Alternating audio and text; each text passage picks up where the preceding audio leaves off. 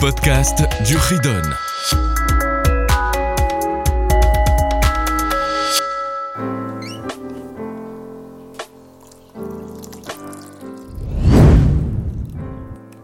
Bonjour les enfants, nous revoilà pour la suite, chapitre 201, les lois du Revel ou Mazik. Revel, celui qui blesse, blessure corporelle, blesse son prochain. Mazik, qui endommage, qui cause un dommage à un objet qui appartient à son prochain. Il y a en effet une seule mitzvah, mitzvah 481, c'est Din Revel Bachavero, celui qui cause un dommage à son ami, ou cause un dommage, soit corporel, soit matériel, il doit rembourser, comme on verra par la suite. Ça se fait dans le Beddin, tout le temps et partout. Alors, voici les détails et les explications de la mitzvah. Commençons par les dommages corporels. C'est-à-dire celui qui blesse une personne, qu'il soit grand ou petit. Il doit rembourser à la personne endommagé, celui qui a causé le dommage, cinq sortes de remboursement, comme on verra par la suite. Donc, il y a un dédommagement par cinq catégories bien distinctes. Ce, ça se faisait lorsqu'il y avait un beddin, et pas n'importe quel beddin. C'est un tribunal, un tribunal de rabbanim mais un bedin mousmar. Mousmar, ça veut dire qui vient, qui a eu la smicha des grands sages de la génération depuis Moshe Rabbeinu. La smicha, c'est, on retrouve ça dans la Torah, c'est écrit les samach. Il mettait les mains sur les élèves, donc il donnait de sa force. C'est ce que Moshe Rabbeinu a fait pour Yoshua, etc. Donc, il faut qu'il y ait une suite depuis Moshe jusqu'à ce Bedin Malheureusement aujourd'hui, nous n'avons plus de réellement de Beddin Mousmar avec depuis cette smicha ou de maître en élève. On a posé la main depuis Moshe Rabbein. Alors premier remboursement, c'est le nezek. Le nezek, c'est-à-dire le dommage causé. Celui qui blesse son ami lui a coupé, endommagé un membre. D'une manière à ce que la personne ne pourra plus utiliser ce membre endommagé le Bedin, le tribunal, va évaluer la valeur d'un membre. Alors, comment on pourrait évaluer la valeur d'un membre? Ça se faisait de la manière suivante, on allait au marché des esclaves. Grâce à Dieu, aujourd'hui, il n'y a plus d'esclaves. Mais à l'époque, cela existait. Il fallait voir quelle est la valeur d'une personne. Cette même taille, cette carrure, cet âge, et cette personne, combien elle valait avec tous ses membres? Et combien elle valait avec ce membre manquant? Donnons un exemple. Un esclave en bonne santé, dans son âge fort, vaut 100 000 euros. On lui a coupé une main. Il perd 20 000, il ne vaut que 80 000. Donc, il a perdu 20 000 euros de valeur. Ces 20 000 euros, c'est ce que la personne devra payer. Ça, c'est première catégorie de dommages. On a une deuxième catégorie, c'est le tsar. Le tsar qui veut dire la souffrance. Alors, comment évaluer une souffrance? C'est intéressant. Combien une personne est prête à payer pour ne pas souffrir? Alors, tout dépend. Il y a certaines personnes qui supportent plus la douleur que d'autres. Il y a certaines personnes qui sont prêtes même à subir une douleur si on leur donne de l'argent. Tout cela a rentré en compte et par rapport à ça, le bête dit le tribunal évalué combien on allait donner à cette personne le dédommager pour ce qu'il a souffert. Troisième, la guérison. La guérison qui veut dire il fallait euh, payer le médecin, bien sûr. Comment il allait être soigné. Donc toutes les dépenses médicales faisaient partie du remboursement et du dédommagement que la personne qui avait causé le dommage allait rembourser. Ce calcul se faisait au préalable, c'est-à-dire dès le départ. Le Badin allait calculer, voici combien cette personne aura besoin, c'est une fourchette, oui, il aura besoin, pour être soigné. Et selon ce que le Bedin avait évalué, la personne qui avait endommagé devait payer tout d'un coup, dès le départ, pour qu'il ait de quoi se soigner jusqu'au bout. Si maintenant ça avait coûté plus, tant pis. C'est sur le compte de la personne qui a subi le dommage. Si ça coûtait moins, il n'était pas obligé de lui rendre, il gardait toute la somme. Puis, quatrième chose, on a ce qu'on appelle le chevet. Chevet, c'est l'immobilisation de la personne. Le chômage, c'est-à-dire qu'il ne pourra plus travailler. Donc, à cause de cette blessure, il y a une perte financière, puisqu'il ne peut pas travailler durant cette période et il ne peut pas subvenir à ses besoins, à sa parnassa.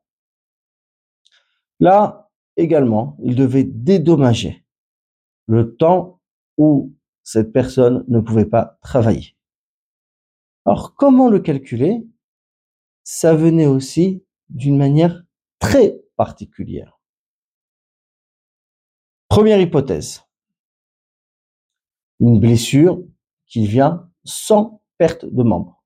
On n'a pas perdu de membre. Ça va se soigner. Ça va prendre peut-être du temps, mais ça va se soigner. À ce moment-là, sera, on va calculer les jours où il ne va pas travailler euh, par jour, le temps nécessaire. Mais s'il y a une perte de membre, peut-être il ne peut plus faire le même travail.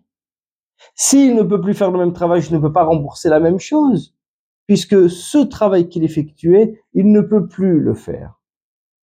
Donc bien sûr, on va calculer le nombre de jours, mais cette fois-ci, dans un travail qui pourra effectuer avec la blessure. Et c'est comme ça qu'on évaluera. Alors évidemment ici, ça se faisait aussi, c'était une fourchette. On calculait combien de temps il y avait besoin et euh, s'il y avait euh, un plus d'argent, ça restait dans la main de la personne qui avait subi le dommage.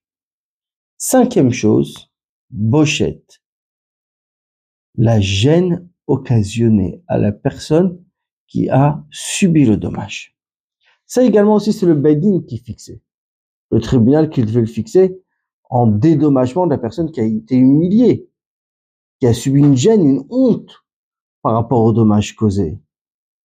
Alors, ça a été fixé par rapport à la personne qui a causé le dommage et celui qui a subi le dommage. C'est-à-dire, si la personne qui a causé le dommage est une personne grossière, c'est une certaine gêne. Si c'est une personne d'un certain statut importante, c'est une autre gêne. Si la personne elle-même qui a subi le dommage est une personne importante, ça a une valeur. Personne moins importante, ça a une autre valeur. Donc la gêne dépend de plusieurs paramètres et ces paramètres étaient fixés selon le Bedin. Quelqu'un a causé un dommage, malheureusement. Il doit rembourser, bien sûr, selon les cinq règles que nous avons citées. Mais cela n'empêche pas qu'il doit demander le pardon. Il a tout payé. Il doit quand même s'excuser auprès de la personne à qui il a causé le dommage et il doit obtenir son pardon pour que ça, lui soit pardonné aussi auprès d'Hachem. Ça, c'est pour le dommage corporel. Concernant le dommage matériel, je cause un dommage à un objet, il faut payer l'objet, il faut le rembourser évidemment. De manière générale, c'est même si je n'ai pas eu l'intention de causer un dommage. Je n'ai pas eu l'intention de casser ou d'abîmer cet objet. Seulement, il faut que ce soit dans le domaine et dans la possession de celui qui a été endommagé, qui a subi le dommage. Si c'est dans le domaine et dans la possession de la personne qui cause le dommage, là, il sera coupable uniquement s'il l'a fait volontairement. C'est-à-dire, Rouven casse un outil cet outil de Shimon Mais quand il est chez Shimon, le Rouven effectue des travaux chez Shimon, il utilise un outil à Shimon chez, chez lui à la maison. Là, il devra bien sûr payer, même s'il n'a pas eu l'intention de causer un dommage et d'abîmer cet outil. Par contre, si Shimon vient chez Rouven avec l'outil, donc Shimon vient chez Rouven avec tous ses outils, et Rouven casse l'outil de Shimon chez lui, chez Rouven. Donc là, il devra payer uniquement s'il a eu l'intention d'abîmer. Il y a aussi le Hezek chez Einon Nikar, c'est-à-dire ce dommage qui n'est pas reconnaissable, qu'on ne voit, qu'on ne voit pas à l'œil nu. Selon la Torah, un homme doit payer, doit rembourser seulement si c'est visible. Si ce n'est pas visible, il est exempté, il ne doit pas payer. Par exemple, il mélange du vin pas cachère avec du vin cachère, ce qui rend tout le vin pas cachère.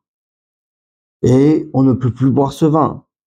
Mais ça ne se voit pas. Puisque ça ne se voit pas, on ne voit pas de différence dans le vin. A priori, on ne doit pas payer selon la Torah. Nos chachamim, nos sages, ont exigé qu'il devra quand même rembourser. Cela s'appelle un knas, une punition que les chachamim ont donnée. Il y a la dénonciation celui qui va informer les autorités concernant notre juif et le dénoncer à ces autorités, il va, à cause de cela, amener une perte financière. C'est assaut, c'est interdit, même si on va dénoncer un juif, un rachat qui fait des avérotes, etc.